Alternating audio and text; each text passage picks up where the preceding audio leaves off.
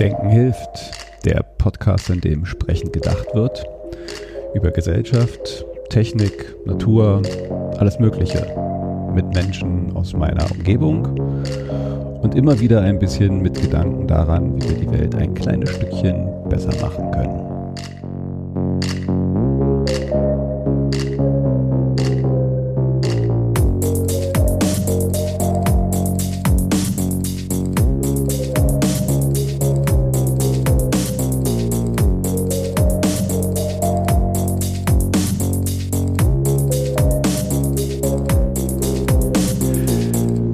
Willkommen zu Denken hilft. Äh, neue Folge. Diesmal wieder mit Gast beziehungsweise Gästin. Ich habe das, glaube ich, mal eingeführt, irgendwie, dass man, glaube ich, Gästin sagen kann. Äh, bei mir Moschgan. Und wir haben uns heute ein echt komplexes Thema, großes Thema vorgenommen, haben wir gerade nochmal gemerkt, als wir vorher besprochen haben. Wir wollen nämlich äh, über die aktuelle Situation in gewisser Weise im Iran reden. Äh, aber vielleicht nicht nur darüber, sondern auch ein bisschen Kontext drumherum. Und bei mir ist Moschkan. Moschkan, magst du dich kurz vorstellen? Ja, hallo, ich bin Moschkan. Ich bin ähm, Tänzerin, Choreografin, arbeite hier in Berlin hauptsächlich, habe aber auch im Iran gearbeitet, ähm, im Irak, also auch in Krisengebieten, ähm, in Kriegsgebieten ähm, habe aber auch konträr dazu Musicals choreografiert oder Opern, jetzt im, viel im Musiktheaterbereich unterwegs gewesen und arbeite im Jugendtheater. Also ich bin ähm, eigentlich in vielen, vielen Bereichen unterwegs, weil mich das einfach interessiert, immer in unterschiedlichen Kontexten zu arbeiten. Und du bist ein Berliner Pflanzer, ne? Genau, ja. Berliner Pflanze, geboren 75 in Neukölln tatsächlich. Und ich habe vor kurzem erst erfahren, dass ich im, äh, im Künstlerhaus Bethanien ge geboren wurde. Das war mal ein Krankenhaus. Und das habe ich tatsächlich erst dieses Jahr zu meinem Geburtstag erfahren, weil meine Mutter meinte, ja, irgendwo, ja, du bist in Kreuzberg. Äh, also ja, Neukölln ist es ja schon äh, dieses Krankenhaus, das gibt's nicht mehr. Und dann hat sie mir das beschrieben. Und ich dachte, hä? Das ist doch das Künstlerhaus äh, Bethanien. Und genau, da, da bin ich geboren. Und vielleicht nochmal so mit Wurzeln, also ich, wir kennen uns schon länger, äh, insofern vielleicht noch so als Disclaimer dazu, aber ich glaube, wir haben da nie so richtig drüber geredet. Äh, es gibt ja jede Person, die ich so aus dem mit persischen Wurzeln kennengelernt habe, hat dann so gewisse äh, Familiengeschichten, wann, wie, wo, wer, wer hier hergekommen ist. Gab ja die, die unterschiedlichsten, ähm, ja, äh, äh, Revolutionen und, und Dinge schon im Iran und jede äh, äh, Familiengeschichte da ist ein bisschen eine andere. Magst du vielleicht ein bisschen so wie, wie so deine Familiengeschichte, wenn du magst, irgendwie nochmal so vielleicht einen Kontext geben? Ja, ähm, ich hole mal ein bisschen aus, weil mein Vater und meine Mutter, als sie sich kennengelernt haben, also mein Vater ist um, ähm, aus Südteheran, meine Mutter eher aus dem Norden. Das ist so von der Schicht her, also Nordteheran kann man sich so vorstellen, das ist eher so die Schickeria, die haben viel Geld. Im Süden Teherans, das sind meistens die Leute, die nicht so viel Geld haben. Und mein Vater hat, war schon immer sehr, sehr ehrgeizig. Der hat, ähm, wenn dann kein Strom da war, dann hat er sich unter die Straßenlaterne gesetzt und hat dann gelesen und gelernt und ähm, hat es tatsächlich mit Eltern, die die Analphabeten waren, irgendwie dazu gebracht, dass er irgendwann nach Deutschland gekommen ist mit, mit meiner Mutter ähm, und tatsächlich hier dann angefangen hat, Medizin zu studieren. Und ähm, die hatten große Pläne, dass er hier studiert und dass sie dann irgendwann zurückgehen in den Iran. Und in dieser ganzen Zeit sind, äh, also ist mein Bruder, der ist im Iran, mein großer Bruder ist im Iran auf die Welt gekommen. Dann bin ich hier geboren worden und dann sind wir insgesamt, glaube ich, ja, insgesamt sind wir viermal hin und her gezogen. Also ähm, immer wieder zurück in den Iran, dann wieder zurück nach Deutschland und ähm, dann haben wir eine längere Zeit auch im Iran verlebt und das war dann auch die Zeit, ähm, in der die Revolution ähm, stattfand. Und ähm, ja, also das war so knapp, also kurz davor diese ganze Geschichte, das war eigentlich bedingt eher dieses Hin- und Hergereise, bedingt, ähm, ja, ähm, also durch meinen Vater, der hier im Grunde studieren wollte. Und ähm, eigentlich hatten wir vor, zurückzugehen in den Iran und da hat er dann auch als Arzt gearbeitet, eine Zeit lang im Krankenhaus und in einem kleinen Dorf haben wir gelebt. Und dann ähm, hat sich aber gezeigt, dass wir dort nicht mehr bleiben können, einfach aus politischen Gründen. Und dann ist erst meine Mutter nach Deutschland gekommen mit meinen zwei Brüdern. In der Zeit hatte ich zwei Brüder schon. Ähm, und dann bin, sind mein Vater und ich durften erst ein halbes Jahr später dann ausreisen und sind dann über Umwege auch nach Deutschland gekommen. Und haben dann aber auch Asyl beantragen müssen. Also es war dann nicht mehr dieser Studentenstatus, der uns die Einreise ermöglicht hat. Ähm, und haben dann als AsylbewerberInnen hier gelebt und haben wirklich ähm, auch ziemlich, ja, ziemlich, ähm, wir haben in einem Studentenwohnheim gewohnt am Potsdamer Platz ähm, in einem 25 Quadratmeter kleinen Zimmer mit einer großartigen Aussicht. Dieses Studentenwohnheim gibt es nicht mehr, das wurde schon längst abgerissen. Das war direkt da, wo die Arkaden stehen, ah, am Potsdamer Platz. Genau. Und ja, da, da sind wir erstmal angekommen und es war 1900, also Ende 1980. Ja. Ende 1980. Ja, genau. Und hast du da noch Erinnerungen äh, lebhaft? Also dann, dann ist es ja ne, schon noch eine Zeit gewesen, die, die du dann auch äh, als Kind im Iran gelebt hast. Hast du da noch so Erinnerungen an die Zeit, wie sich dann Dinge auch da verändert haben vielleicht? Also ich bin da ja eingeschult worden. Also die, die erste Klasse, die habe ich im Iran besucht und ähm, und es war eine Mädchenschule, die ich besucht habe. Und ähm, ich kann mich nur daran erinnern, dass diese Schule, ähm, dass die Lehrerinnen irgendwann begannen, dann äh, uns darauf hinzuweisen, dass wir einen Hijab tragen müssen. Also wir hatten so ein Marnae, heißt das, es ist so eine so ein Kopftuch und dann aber auch so eine Schuluniform aus einem ganz schweren Material, so einem ganz schweren Stoff. Und das wie in der Hitze ähm, kann ich noch sehr gut erinnern, wie, wie krass das plötzlich war, unter diesem ganzen Zeug, unter diesem ganzen Stoff, ähm, sich bewegen zu können. Also da konnte man sich kaum bewegen und ähm, und das halt auch im Klassenraum, dass wir dann diese Dinger nicht ablegen durften, obwohl nur Mädchen da waren ähm, und nur Lehrer. Wir wurden auch nur von Frauen unterrichtet. Also ähm, ich habe es einfach nicht verstanden, weil genau, ich bin halt vorher in Deutschland gewesen und und habe hier sozusagen wurde hier sozialisiert im Kindergarten und bin bin in Berlin ähm, erstmal so eingestiegen in das soziale System und dann bin ich in den Iran und ähm, plötzlich war alles anders und plötzlich war auch, wurde auch im Iran, hat sich dann plötzlich alles gewendet und ähm, es war gruselig, es war irgendwie eine, eine krasse Veränderung und ich finde zum Beispiel, mh, mm, es gibt ein, ein Buch, ähm, von Marjane Satrapi, das heißt Perspolis und daraus wurde auch ein Comic gemacht.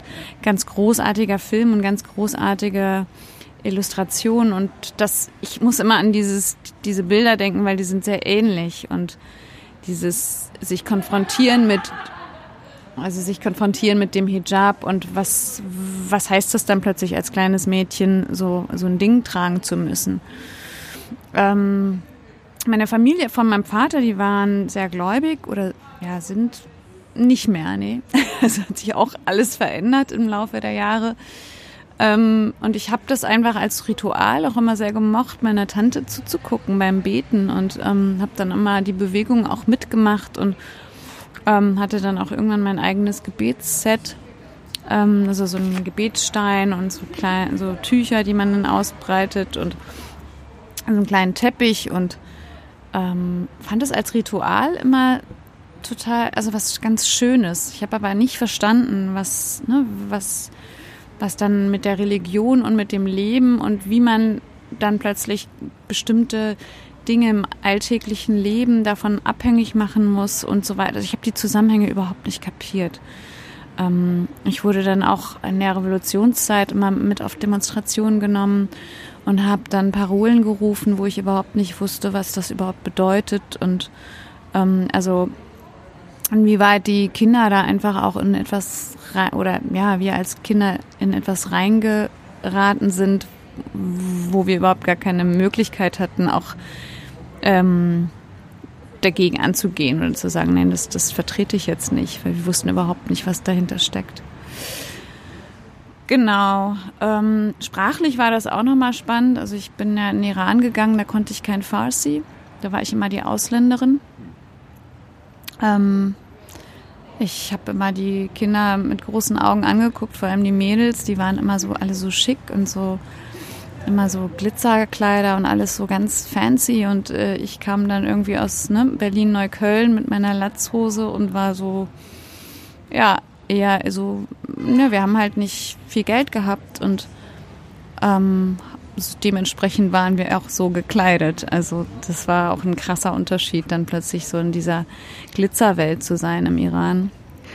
Ähm, genau, und als ich dann nach Deutschland oder als wir dann nach Deutschland gekommen sind, ähm, konnte ich dann wiederum kein Deutsch mehr sprechen. Und äh, war hier dann die Ausländerin. Also dieses Thema hat mich halt permanent verfolgt. Dieses immer wieder sich eingliedern müssen und neu lernen. Und ähm, ich glaube, ja, das, also ich will das jetzt gar nicht, äh, gar nicht jammern darüber, weil ich glaube schon, dass es auch viel dazu beigetragen hat, wie ich heute lebe und was für ein Selbstbewusstsein ich dadurch auch, glaube ich, entwickelt habe und, ähm, und mich auch immer wieder auch in unterschiedlichen Kontexten wiederfinden kann oder irgendwie auch einbringen möchte. Das war, ich glaube, das hängt auch viel damit zusammen.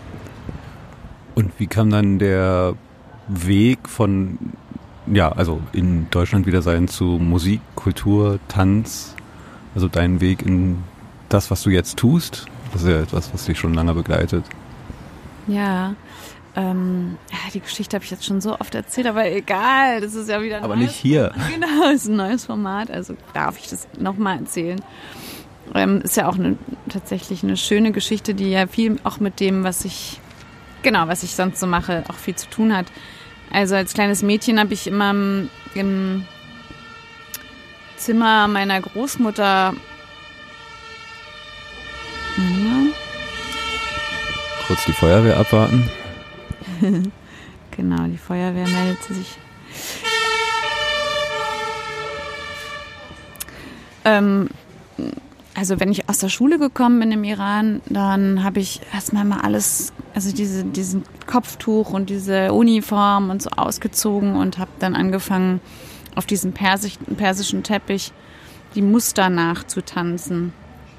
Dann habe ich mir Musik angemacht und habe stundenlang irgendwie innerhalb dieser Muster getanzt. Und das war für mich so eine, wie eine Befreiung aus diesem ganzen Druck, den ich am Tag so gespürt habe, war das für mich so der Weg, auch pff, wieder, wieder fröhlich zu sein, wieder ich zu sein, wieder Kind zu sein. Ähm, und das, dieses, dieses Befreiungsgefühl, das habe ich, glaube ich, jetzt immer noch, was ich mit dem Tanzen verbinde. Also alles, was, was für mich mit dem Körper und ähm, mit der Tanzkunst auch zu tun hat, äh, steckt immer sehr viel auch, ähm, oder ist es für mich die Bewegung, ist, ist nicht einfach nur eine ästhetische Bewegung, sondern hat einen Grund, warum eine Bewegung ausgelöst wird. Und das ist mir immer ein großes Anliegen, dass es, dass es ähm, etwas ist, was von innen kommt, was,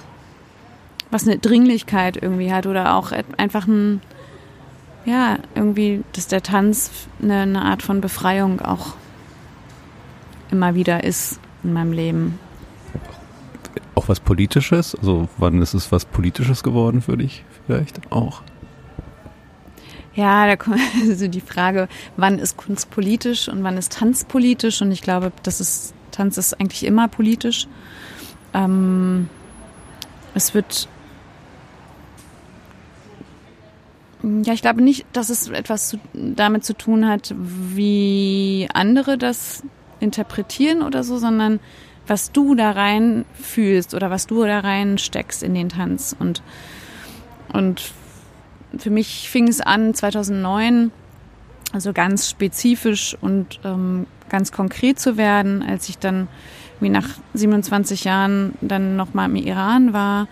Ich habe mich dazwischen immer geweigert, auch in den Iran zu gehen, weil ich ähm, auch immer gesagt habe, oder auch die, diese in, in den westlichen Medien ne, wurde ja so ein spezielles Iran auch dargestellt, also hat ja auch wahnsinnig viel Angst gemacht. Also man hat immer nur diese verschleierten ähm, schwarzen Krähen gesehen, ähm, sonst niemanden und irgendwie hatte ich da Angst und ich wollte auch nicht und habe es auch nicht eingesehen, warum ich als emanzipierte junge Frau oder jung oder Teenager, warum ich mir ein Kopftuch anziehen sollte. Und ich habe das immer als ja, ähm, hatte keinen Grund, dahin zu reisen und habe das auch immer verweigert, ganz, ganz vehement.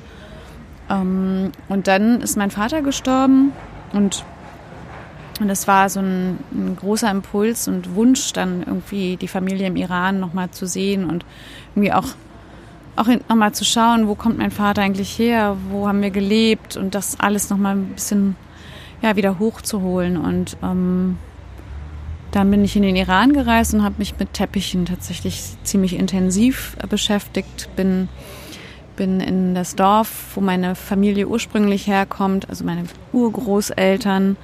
Ähm, bin dann nach Korbekan, das ist in der Nähe von Isfahan, ähm, dahin gereist mit der Familie und dann wurde ein ein, also ein Dorffest veranstaltet für mich was äh, wirklich erstaunlich war, weil ich kannte die ganzen Menschen da gar nicht und sie wussten aber nur, ah, da kommt die Tochter von dem Doktor. Und der Doktor war mein Vater, der immer jährlich dann in den Iran gereist ist und, und die Menschen dort einfach kostenlos behandelt hat. Er ist immer mit so einem Koffer mit Medikamenten und allen möglichen Zeugs äh, dahin gereist und hat die Menschen dort behandelt. Und und das, was er da so ausgesät hat und was, was er da an Liebe an den Menschen abgegeben hat, und, ähm, das habe ich dann letztlich geerntet, als ich da angekommen bin und sie ein Riesenfest veranstaltet haben, gekocht haben und wir saßen, ich saß noch nie an so einer langen Tafel, also Tafel auf dem Boden. Das, das wird dann so eine ähm, Sofre heißt das. Das ist so ein wie so eine lange Tischdecke ähm, und dann sitzt man dann halt auf dem Boden gemeinsam und es war total berührend. Und dann auch zum Abschied haben die Frauen geweint und ich, ich, ich habe es überhaupt nicht, also ich habe eine wahnsinnig tiefe Verbindung gespürt und auch irgendwie wie so, ein, so eine Sehnsucht, die sich ewig irgendwie in mir rum äh,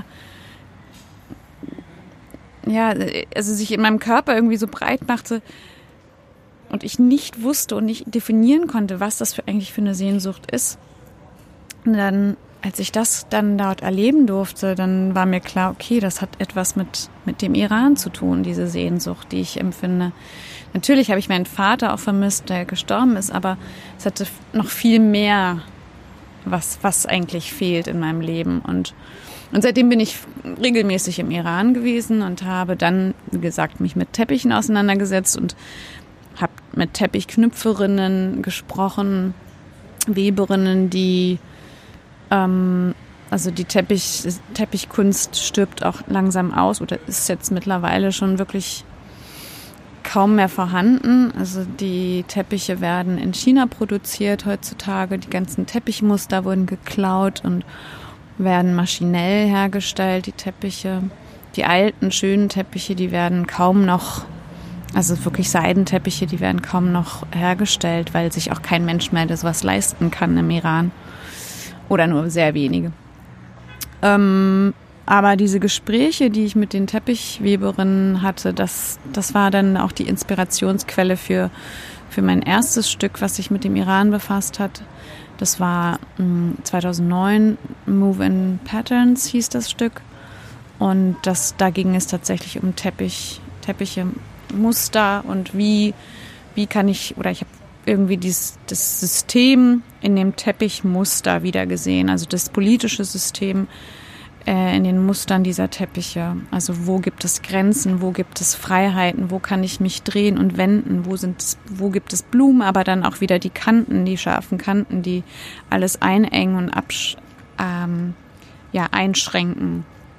Ähm, und so ist dieses Stück entstanden. Also was steckt unter dem Teppich, was, was da drauf, äh, alle möglichen Dimensionen, was so ein Teppich alles hergeben kann, haben wir da ähm, in dem Tanzstück verhandelt. Und das war eine ziemlich intensive Zeit, weil dann auch die Proteste im Iran losgingen und wir haben parallel geprobt und dann stellte sich die Frage, ja, was, was machen wir hier eigentlich? Also das Ganze hat ja damit auch was zu tun. Also sind wir zwischendurch immer auch auf Demonstrationen gegangen mit dem ganzen Team, mit den TänzerInnen und, ähm, und dann habe ich auch das erste Mal gemerkt, wie krass das ist, wie plötzlich die Presse einen so als Künstlerin auch so instrumentalisiert und ähm, ich plötzlich. Inwiefern? Mm, naja, ich muss, also plötzlich kamen wahnsinnig viele Interviewanfragen. Ich hatte überhaupt keine Erfahrung damit. Ähm, und dann wurden mir so Videos plötzlich vor die Nase gesetzt, wo Menschen getötet werden. Und dann neben mir war eine Kamera auf mein Gesicht gerichtet. Also so wirklich ähm, sehr, sehr unangenehm und sehr, also ähm, ich bin bis heute noch geschockt, wie, wie so über, wie berichtet wird und wurde. Ähm, und ähm, ja, mm, und ich glaube halt auch, also ich glaube, man kann schon anders berichten und ich glaube, man kann auch ähm, auf die Menschen, die man dann befragt, auch Acht geben, weil das sind Wunden, die, die liegen ganz tief und wenn du den, wenn du den ein Video vor die Nase gesetzt bekommst, wo jemand vor deinen Augen erschossen wird, um ein Bild in die Kamera zu kriegen, wo das die Frau vielleicht weint oder so, dann, dann ist das einfach völlig daneben. Und das ist mir passiert und ähm, dann habe ich mich so ein bisschen auch dis distanziert und habe auch weniger Anfragen angenommen, also was Interviews anging, weil mich das zutiefst getroffen hat ähm, mich ein bisschen zurückgenommen und aber künstlerisch habe ich weitergemacht und bin so in der in dem Thema Iran und und Tanz und Körper bin ich tiefer eingestiegen. Bin dann, nachdem die Proteste niedergemetzelt worden sind und, äh, und totgeschwiegen worden sind, es sind viele Menschen in Gefängnissen immer noch und Viele Menschen mussten fliehen in ähm, 2009. Ähm, Freunde, die ich jetzt hier, jetzt in den letzten Wochen wieder fast jeden Tag auf Demonstrationen oder Kundgebungen wieder getroffen habe. Ähm, ja, dann bin ich in den Iran wieder gereist, um, um den Tanz im Iran so ein bisschen auf die Spuren zu gehen und mit der Frage, was wäre mit mir passiert, wenn ich im Iran geblieben wäre mit meiner Familie. Also was hätte ich dann getanzt und was, was wäre passiert und wie tanzen meine Kolleginnen im Iran und Vielleicht da mal, also weil also korrigiere mich, wenn ich das falsch sehe, aber meines Wissens äh, ist es Frauen im Iran untersagt zu singen und zu tanzen. Wie muss ich mir das denn vorstellen? Äh, Tanz im Iran, die Kultur- und Tanzszene im, im Iran. Also Tanzen ist, ähm, also es gibt keine Ausbildungsstätte oder es gibt kein Tanzstudium, was du dort absolvieren kannst oder Choreografiestudium. Aber es wird getanzt, also es wird viel getanzt nicht nur in privaten Räumen, ähm, sondern auch also im ja, sogenannten Underground. Also es gibt Tanzstudios, es gibt, ähm, also vor allem Fitnessstudios sind das meistens, die dann irgendwelche Tanzkurse anbieten und die sind dann auch so in Codes angegeben. Also dann steht da Spanisch für Flamenco zum Beispiel oder Arabisch für Bauchtanz oder ähm, genau, also Französisch, glaube ich, war das und Russisch für Ballett. Also es gibt schon ähm, Formen, wie, wie dort auch getanzt wird und wurde. Mm, aber natürlich auch alles so ein bisschen, also die, ich war mal beim Ballettunterricht und wollte mir das anschauen und war aber einfach auch total traurig darüber, wie über YouTube-Videos bestimmte Sachen irgendwie versucht werden, nachzumachen und dann aber auch weiterzugeben. Und ähm, ja, und dann habe ich mich äh, so ein bisschen mehr in die, in die Contemporary Dance äh, eingefunden. Also es wird auch, ähm, es gibt zeitgenössischen Tanz im Iran. Und plus im Stadttheater habe ich tatsächlich ein Tanzstück gesehen. Es wurde als Theater dargestellt. Othello war das. Ähm, als Theaterstück wurde das auch ausgeschrieben. Also ich saß in dem Theaterstück und dachte mir, nee, das ist doch Tanztheater, was sie hier gerade machen. Und zwar wirklich großartig. Also nicht, ähm, also äh, ich, also alles über den Körper erzählt und unglaublich spannende Körper, mm, also mm, Body Languages, also so wirklich speziell und super spannend und, und auch nicht so verwestlicht. Also ich habe irgendwie große Freude daran, auch so zu sehen, wie, wie Körper oder wie, wie Menschen sich bewegen, die nicht in diese westliche Ausbildungs-, also Tanzausbildungsstruktur irgendwie groß geworden sind. Also das ist eine ganz andere Körpersprache und meines Erachtens eine wahnsinnig starke und sehr echte und ähm, so wenig in, in so einen Frame gedrückte. Ähm, also fand ich mich immer noch nach wie vor sehr spannend, wie die Kollegen da arbeiten. Aber halt unter wahnsinnig schweren Bedingungen. Ne? Also diese Choreografin oder Regisseurin, die dieses Stück damals ähm, auf die Bühne gebracht hat, die hat ganz, ganz viele Probleme bekommen ähm, plötzlich wurden die Leute angeklagt, die in dem Stück auch mitgetanzt haben. Und also es war ein Riesenchaos plötzlich um dieses Stück, weil es auch so viel Aufmerksamkeit bekommen hatte. Ähm, und das ist halt mit allem so im Iran. Also wenn, wenn es wird gesungen, es wird getanzt, aber sobald es eine große Aufmerksamkeit bekommt und ähm, und tatsächlich die Frauen in den Vordergrund gerückt werden mit ihrer Kunst, dann, dann wird es schwierig. Und ähm, ja, und dann kommen plötzlich die, die ganzen Zensurbehörden und setzen das Stück plötzlich ab und was weiß ich. Also im Iran ist es so, wenn du ein Stück am Theater machen möchtest, dann muss, muss dieses Stück erstmal der Zensurbehörde vorgelegt werden. Dann gibt es vielleicht ein Okay oder auch nicht oder Dinge müssen verändert werden und dann kommt kurz vor der Premiere kommen Leute von der Zensurbehörde, die gucken sich das Stück dann an und es kann sein, dass sie kurz davor sagen, nee, das Stück kannst du nicht zeigen. Also ähm, auch wenn du drei Monate daran geprobt hast, ähm, kann es dir passieren, dass die Leute das dann absagen. Und es kann ja auch passieren, nachdem es auf der Bühne war, dass es immer noch abgesetzt wird, weil die dann festgestellt haben, ach nee, das passt ja doch auch nicht und es entspricht nicht den islamischen Ordnungen und ähm, Regeln. Genau. Also es ist eine total komplizierte Geschichte, aber diese Codes, mit denen ähm, iranische Regisseurinnen ähm, auch arbeiten, sind, sind total spannend und ähm, ähm wahnsinnig stark. Äh, ja, also und es ist halt im Unterschied zu hier nicht so, dass es irgendwelche Fördersysteme gibt, wo die Menschen dann Gelder beantragen und ihre Leute dann gut bezahlen können und so. Also das ist alles, mm, also neben, neben der, der wirtschaftlichen Tätigkeit, die sie irgendwie ausüben, machen sie dann auch Kunst. Also das, ähm, und das innerhalb, ne, also ein Tag hat 24 Stunden. Ich wusste manchmal nicht, wie, wie machen sie das eigentlich?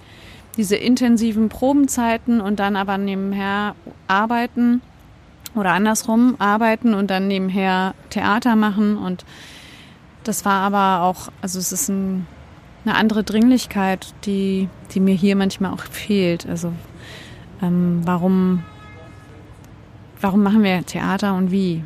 Und ich glaube, ja, ich habe dann viel gelernt äh, zwischen oder haben zu viel, sehr äh, angefangen zu vergleichen, ne? was ist hier anders und was ist dort anders und warum ist es hier eigentlich? Ich habe die Theaterkultur hier viel kritischer gesehen.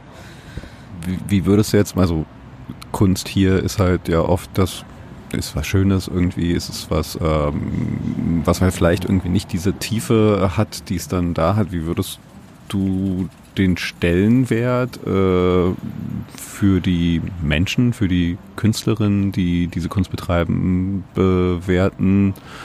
Ähm, also wieder vielleicht zurück zu so einer Frage, wie politisch ist das? Oder ist es halt etwas, also das Ventil, ist es, ist es mehr als das Ventil? Was, was ist es irgendwie, wo ist der Stellenwert für die Kunst im Gegensatz zu dem, wie sie hier betrachtet wird?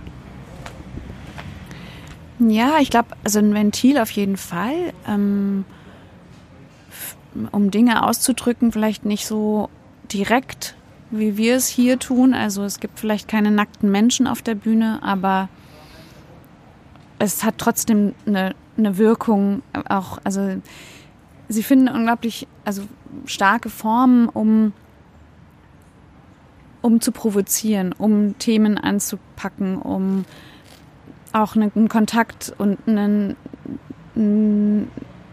ja, diese, diesen Druck irgendwie, den sie in der Gesellschaft spüren, da den Raum zu nutzen, den Theaterraum zu nutzen, um, um dem tatsächlich irgendwie, ja, dem Raum zu geben. Ähm hm, bin abgekommen. Alles gut.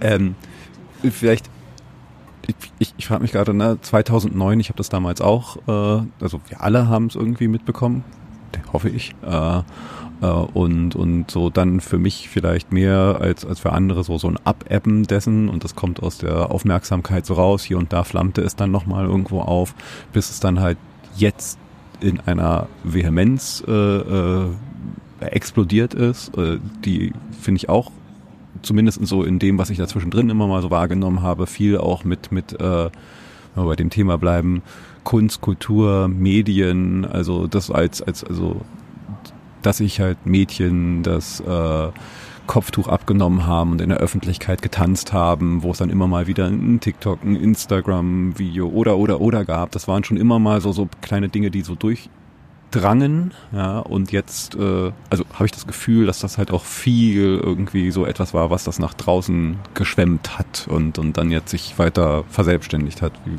wie siehst du jetzt so diese, diesen Weg von 2009 zu jetzt und was das jetzt mit solchen, ja, wenn wir jetzt beim Kunst und Kultur bleiben, zu tun hat? Hm. Also seit 2009 habe ich auch das Gefühl, also viele sagen ja, das wurde dann niedergeschlagen und dann ist nichts mehr passiert und ich glaube, dass da ist ganz viel passiert in dieser Zeit. Also zwischen, also von 2009 bis jetzt haben sich hat sich die Gesellschaft plötzlich in eine, eine, eine totale Depression begeben. Also ähm, das Land ist wie, wie so eine, es erinnert mich immer an, an, äh, an Momo von Michael Ende, wo plötzlich alles so grau wird und die Menschen wurden grau. Also grau im Sinne von die Lebensfreude ist total verloren gegangen. Und ich glaube, zwischendurch waren so Versuche, diese Lebensfreude und auch wieder das Lebensgefühl zurückzukriegen, zu sagen, das ist nicht alles grau und scheiße und, ähm, und das meistens von jungen Menschen, weil sie ähm, über die Digitalisierung, die sie wirklich verinnerlichen ähm, oder verinnerlicht haben in der Zeit, ähm, dann auch gesehen haben, nee, die, das ist nicht so, das Leben muss gar nicht so sein. Also auch die, die Verbindungen ne, nach außen, ähm, die wirklich erschwerlich waren, weil es gibt im, Inter äh, im Iran, ähm, wie vielen bekannt ist, ähm, auch keinen freien Internetzugang. Also du kannst dich nur über so ein VPN einloggen in das Internet, um um Social Media, zum Beispiel also Facebook, Instagram, Twitter und so weiter, bekommst du nur darüber. Ähm, sonst ist es alles gekappt und du hast keinen Zugang. Und aber genau, und die iranische, die Islamische Republik, die hat das, glaube ich, total unterschätzt, was das Internet ähm, bewirken wird und was das anrichten kann, beziehungsweise sie wussten es schon, da haben es deswegen auch gekappt, aber haben es nicht geschafft. Und ich glaube, durch diesen Außenkontakt und diesen, diese Dialoge und auch die, die jungen Menschen, die, die die Iranerinnen auch gesehen haben aus, im Ausland, wie sie leben, was sie denken, was, was für ein politisches Bewusstsein, was für ein Selbstbewusstsein, was für ein, ne, was, also auch queere Themen oder was, was heißt es eigentlich, was wollen wir eigentlich, wie, wie gehen wir mit meiner, mit unserer Umwelt um? Also alles so Themen, die nicht nur hier Fridays for Future beschäftigen, die jungen Menschen, die hier auf die Straße gehen. Das sind auch die Menschen im Iran und glaube in vielen anderen Ländern, die genau so große Anliegen und Dringlichkeiten verspüren und die äußern wollen und die auch wirklich leben wollen. Und das wurde total angeheizt auch. Und ich glaube, ähm, nicht, dass es jetzt nur inspiriert ist von außen. Ich glaube tatsächlich, dass der Druck drinnen im Land so groß wurde, dass die Depress diese Depression, diese erdrückende Depression der Gesellschaft so krass, genau, krass wurde, ähm, dass es einfach so unerträglich wurde. Und der einzige Ausweg, und ich verstehe das, ich kann es so gut nachvollziehen, dass der einzige Ausweg, ähm, ja, die, die, ja, das, ja, das wirklich sich auf die Straße zu begeben und dagegen zu kämpfen, weil alles andere ist, glaube ich, so ein, so ein Dahinsiechen und dann irgendwie so ein, der langsame Tod, ja. Und das, was sie machen, ist, sich tatsächlich damit zu konfrontieren, weil sie haben auch nichts mehr zu verlieren. Ja? Sie haben keine Zukunftschancen in den letzten Jahren. Wie viele Menschen haben versucht, nach Europa zu kommen, um hier zu studieren oder um hier irgendwie ein Leben zu führen in Freiheit und die Grundbedürfnisse einfach zu haben. In, tja, ähm, was auch kein einfacher Weg war. Also in den letzten Jahren ähm, war es auch schwierig, nach, überhaupt nach Europa oder nach Deutschland zu kommen, weil die Visavergabe miserabel war. Also es, das kommt jetzt auch noch dazu. Also die Menschen, die wurden tatsächlich auch abgelehnt, ähm, nach, nach außen zu kommen. Die einzige Möglichkeit war vielleicht in die Türkei zu reisen, ohne, ohne ein Visum. Aber ähm, nach Europa, das ist äh, immer noch die Festung Europa, da kommt nicht jeder rein und ähm, auch nicht, um die Familie zu besuchen. Also es ist so wirklich lächerlich gewesen, dass, dass sogar die Eltern, die jetzt ihr Kind hier besuchen wollten, zum Beispiel kein Visum, kein Visum erhalten haben, weil weil es könnte ja sein, dass sie dann sich doch überlegen, in Deutschland zu bleiben. Also so auch die Begründung dieser deutschen Botschaft im Iran ähm, ist wirklich äh, erbärmlich, ehrlich gesagt. Also schon auch die Deutschen, die da halt eher blockieren. Es ist jetzt nicht irgendwie, dass das Regime im, im Iran da das verhindert hat, sondern eher die deutschen Behörden. Ja, genau. Also die deutschen Behörden, die, äh, die entscheiden, nach einer sehr, sehr komplizierten Visavergabe. Also es ist ein, ein unglaubliche Bürokratiewust. Äh, du musst zigtausend äh, Formulare und äh, deinen, dein, weiß ich nicht, wenn du eine Wohnung hast oder ein Haus oder weiß ich, ein Auto, das musst du alles angeben. Ähm, und dann gibt es noch irgendwie, dann musst du eine Einladung aus dem Ausland haben, dann kostet das Ganze auch noch ein Vermögen. Also du, ein Visum zu bekommen ist einfach, da gibt es so viele Barrieren. Ähm, und letztlich auch Menschen, die diese ganzen Dinge erfüllt haben, wurden auch reihenweise abgelehnt, die Visa-Anträge. Und äh, wenn dann die deutsche Regierung irgendwie behauptet, ja, wir lassen doch die Leute kommen und äh, so dann, dann wirklich dann richtige Wutausbrüche, weil ich denke, nee, das ist, das ist einfach total, das ist einfach gelogen und verlogen auch, ja, dass, dass, dass überhaupt solche Systeme errichtet werden, um die Menschen fernzuhalten. Jetzt passieren da Dinge, äh, die wir oder zumindest ich, ich weiß nicht, du bist da vielleicht noch näher dran, nur, nur annähernd mitbekommen, was gerade alles passiert. Äh, also mir selber geht's persönlich so, dass ich da so in so einer gewissen äh, äh, Hilflosigkeit dastehe, im Sinne von, und was kann ich tun? Also ne, ich bin so weit weg davon und, und äh, äh so wenig Mittel und Möglichkeiten und weiß nicht genau was. Ähm, du bist aktiv wieder weiter äh, kannst du ja vielleicht ein bisschen was erzählen und vielleicht auch irgendwie so, was, was, was, was können wir jetzt hier tun? Gibt es irgendwas, äh, äh, was so jeder Mann, jede Frau äh, hier vielleicht tun kann, um irgendeinen Beitrag zu leisten? Hm. Ich glaube, ähm, also ich glaube schon, dass du viel tust, weil du hast gerade diesen Beitrag, diesen, dieses Gespräch, was wir führen, das ist für mich auch ein Beitrag dazu, ähm, also ich glaube schon, dass du sehr bewusst auch Dinge tust. Ähm, auch in Social Media, ne, sei es, sei es sich zu beteiligen, Dinge zu spreaden, also Dinge, äh, die aus dem Iran kommen, Videos aus dem Iran, Instagram Stories aus dem Iran, ähm, wirklich die Stimmen aus dem Iran hier zu verstärken. Das ist, das ist das, was wir hier tun können. Ähm, wir können hier auf die Straße gehen. Wir haben die Möglichkeit, friedlich zu demonstrieren, ohne dass wir erschossen werden auf der Straße. Davon Gebrauch zu machen, von unserer Meinungsfreiheit, die wir hier so hoch loben, das auch wirklich zu, zu nehmen und zu nutzen und ähm, darüber zu sprechen, was dort passiert. Also junge Menschen werden dort gefoltert, erschossen auf der Straße. Es werden Menschen verschleppt von den Universitäten gerade ganz aktuell. Ähm, es verschwinden Menschen und keiner weiß, wo diese Menschen hingehen. Und also all diese Dinge müssen veröffentlicht werden, müssen irgendwie weiter kommuniziert werden. Und ich glaube, da das ist ganz, ganz wichtig, dass wir alle mit sehr wachen Augen und Ohren hinhören und gucken, was da gerade passiert, um diese Dinge hier weiter zu transportieren. Das können wir tun. Und ja, unsere Solidarität zeigen in jeglicher Form, ob es nun im künstlerischen, kulturellen Raum ist oder ob es ähm, in den Medien ist oder also da gibt es gar keine Grenzen. Und ich glaube, jeder Mensch, der sich für Menschenrechte einsetzen möchte und die nicht für selbstverständlich hält, weil ich glaube, das ist hier das Problem, dass wir meinen, ach ja, wir haben das ja hier, ne? wir sind safe und das sind wir, glaube ich, nicht. Oder was heißt, glaube ich nicht, ich weiß es. Also die, das kann ganz schnell auch kippen.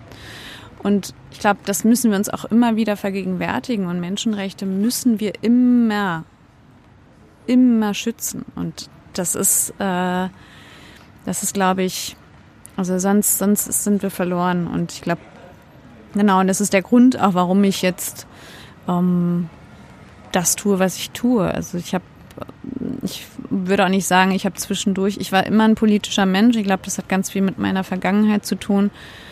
Und ach, ich sehe gerade ein Pärchen sich küssen. Das ähm, ein jugendliches Pärchen, ja, was sich gerade küsst. Und das ist so schön, diese Freiheiten zu sehen, weil Menschen im Iran wünschen sich genau sowas auch. Also da können sich die Jugendlichen nicht in der Öffentlichkeit küssen oder geschweige denn irgendwie also Händchen halten sogar nicht mal. Ähm, Entschuldigung, ich habe das gerade gesehen und dachte, boah, wie schön. genau, diese Freiheiten, die müssen wir uns bewahren und, ähm, und dafür kämpfen, dass es sie nicht nur hier gibt, ähm, sondern auch in anderen Ländern. Magst du vielleicht ein bisschen was dazu sagen? Du hast es angedeutet, Dinge, die du hier tust. Was, was ist das? Also was, was gibt's da? Also es gibt ja einige an, an äh, also ich war zumindest jetzt schon auf einer. Äh, morgen gibt's wieder eine große Demonstration. Es gibt viele Aktionen. Magst du vielleicht ein bisschen was, auch wenn das jetzt hier zeitversetzt rauskommt, aber vielleicht irgendwie Dinge, auf die man achten sollte, Dinge, die man folgen sollte, wo man sich vielleicht selber ein bisschen verknüpfen, vernetzen, äh, dabei sein kann, informieren kann? Also ich glaube, zeitversetzt ist egal, weil es wird jetzt nicht zu Ende sein. Also auch wenn morgen diese große Demonstration angekündigt wird, ähm, werden wir, glaube ich, noch eine Zeit und regelmäßig demonstrieren gehen.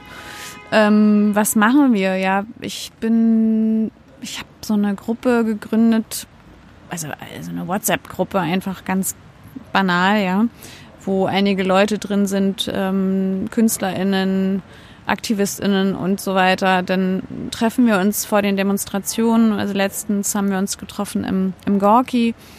Ähm, hat Jamie Langhoff das, einen Raum uns zur Verfügung gestellt, um dort die Transparente und also die Banner vorzubereiten und einfach auch einen Raum, wo wir uns austauschen können, ähm, um einfach auch zu, zu connecten und zu gucken, was können wir jetzt hier eigentlich tun und was sollten wir tun? Weil wo sind die Dringlichkeiten? Also dann wurden Petitionen aufgesetzt und ähm, und diese dann zu verbreiten, das, das sind so Aufgaben oder auch Dinge zu übersetzen, damit, damit die Medien hier und damit die Menschen hier überhaupt verstehen, was, was dort kommuniziert wird. Ähm, was sind noch so Dinge, die wir machen? Hm.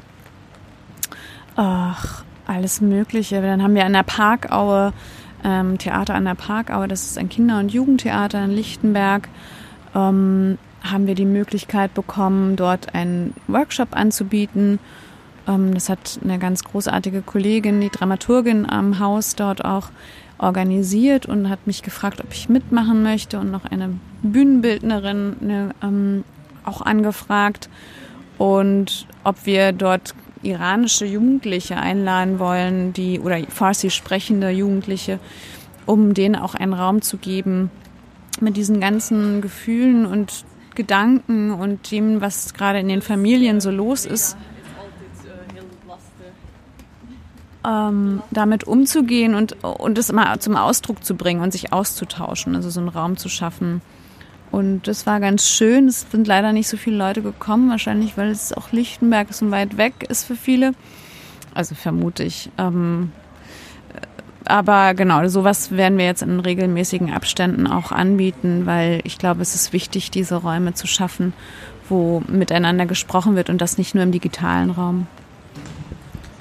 Äh, apropos, ich, äh, ne, wir, wir, sitzen vor einer äh, weiteren Veranstaltung, deswegen, äh, also du wolltest da, oder wir wollten dahin, insofern ähm, überlege ich gerade irgendwie, wie wir jetzt so, so, so, so den, den Bogen noch einen Abschluss, also vielleicht nochmal, ne, auch wenn es ein bisschen zu spät äh, rauskommt, morgen dritter, äh, nee, nicht, äh, drei Uhr geht's los ähm, an der Siegessäule.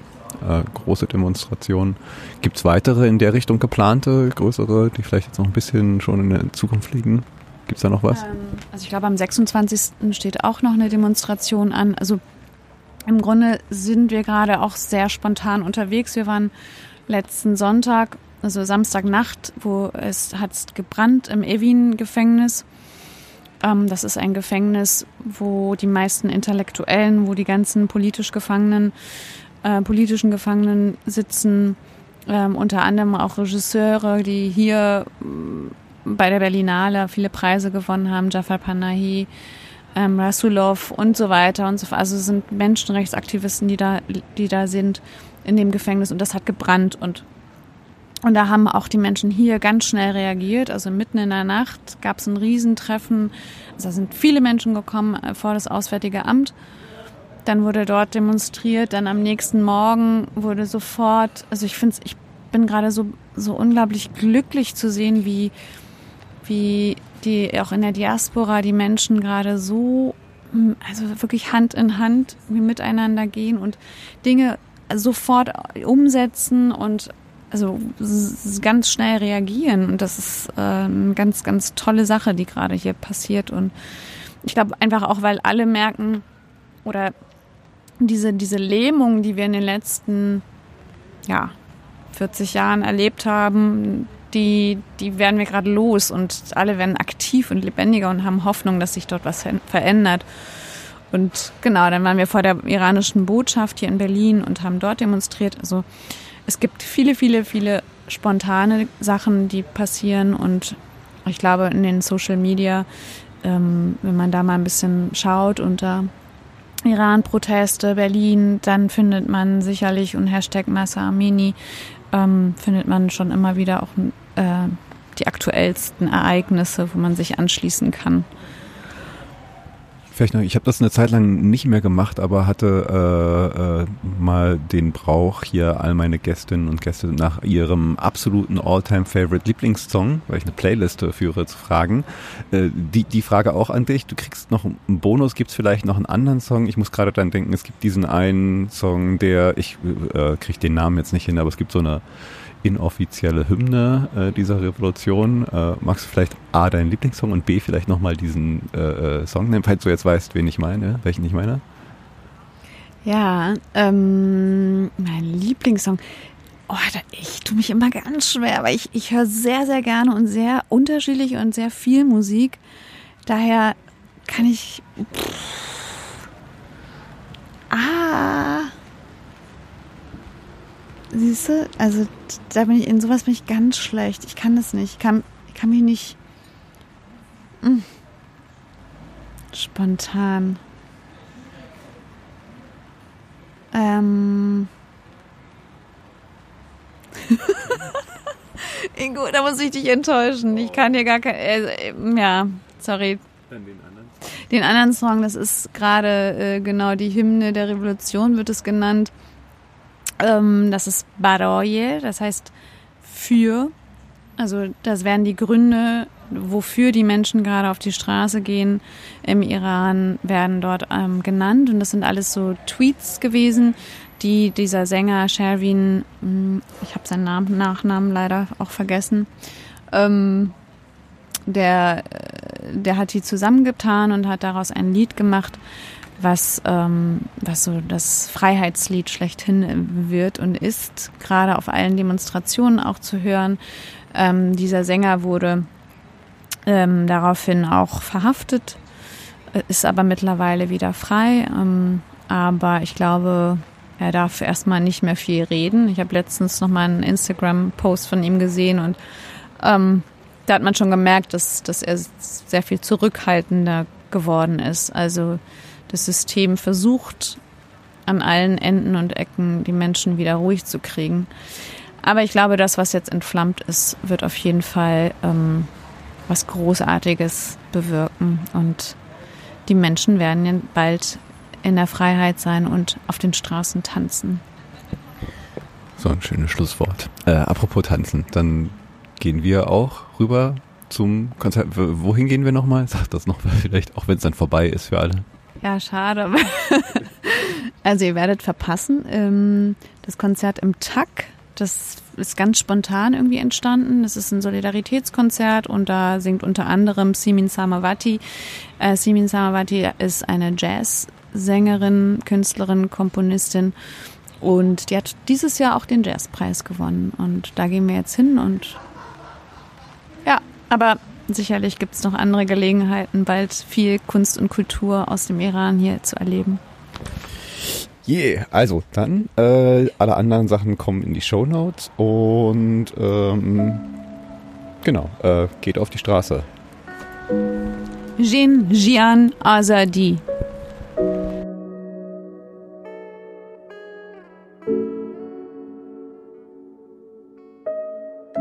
برای توی کوچه رخصیدن برای ترسیدن به وقت بوسیدن برای خواهرم خواهرت خواهرامون برای تغییر مغزها که پوسیدن برای شرمندگی برای بیپولی برای حسرت یک زندگی معمولی برای کودک زبال گرد و آرزوهاش برای این اقتصاد دستوری برای این هوای آلوده برای ولی و درختای فرسوده برای پیروز و احتمال انقرازش برای سگهای بیگناه ممنوعه برای گریه های بیوقفه برای تصویر تکرار این لحظه برای چهره ای که میخنده برای دانش آموزا برای آینده برای بهشت اجباری برای نخبه های زندانی برای کودکان افغانی برای این همه برای غیر تکراری برای این همه شعارهای تو خالی برای آوار خونه های پوشالی برای احساس آرامش برای خورشید پس از شبای طولانی. برای غرصای حساب و بیخوابی برای مرد میهن آبادی برای دختری که آرزو داشت سر بود برای زن زندگی آزادی.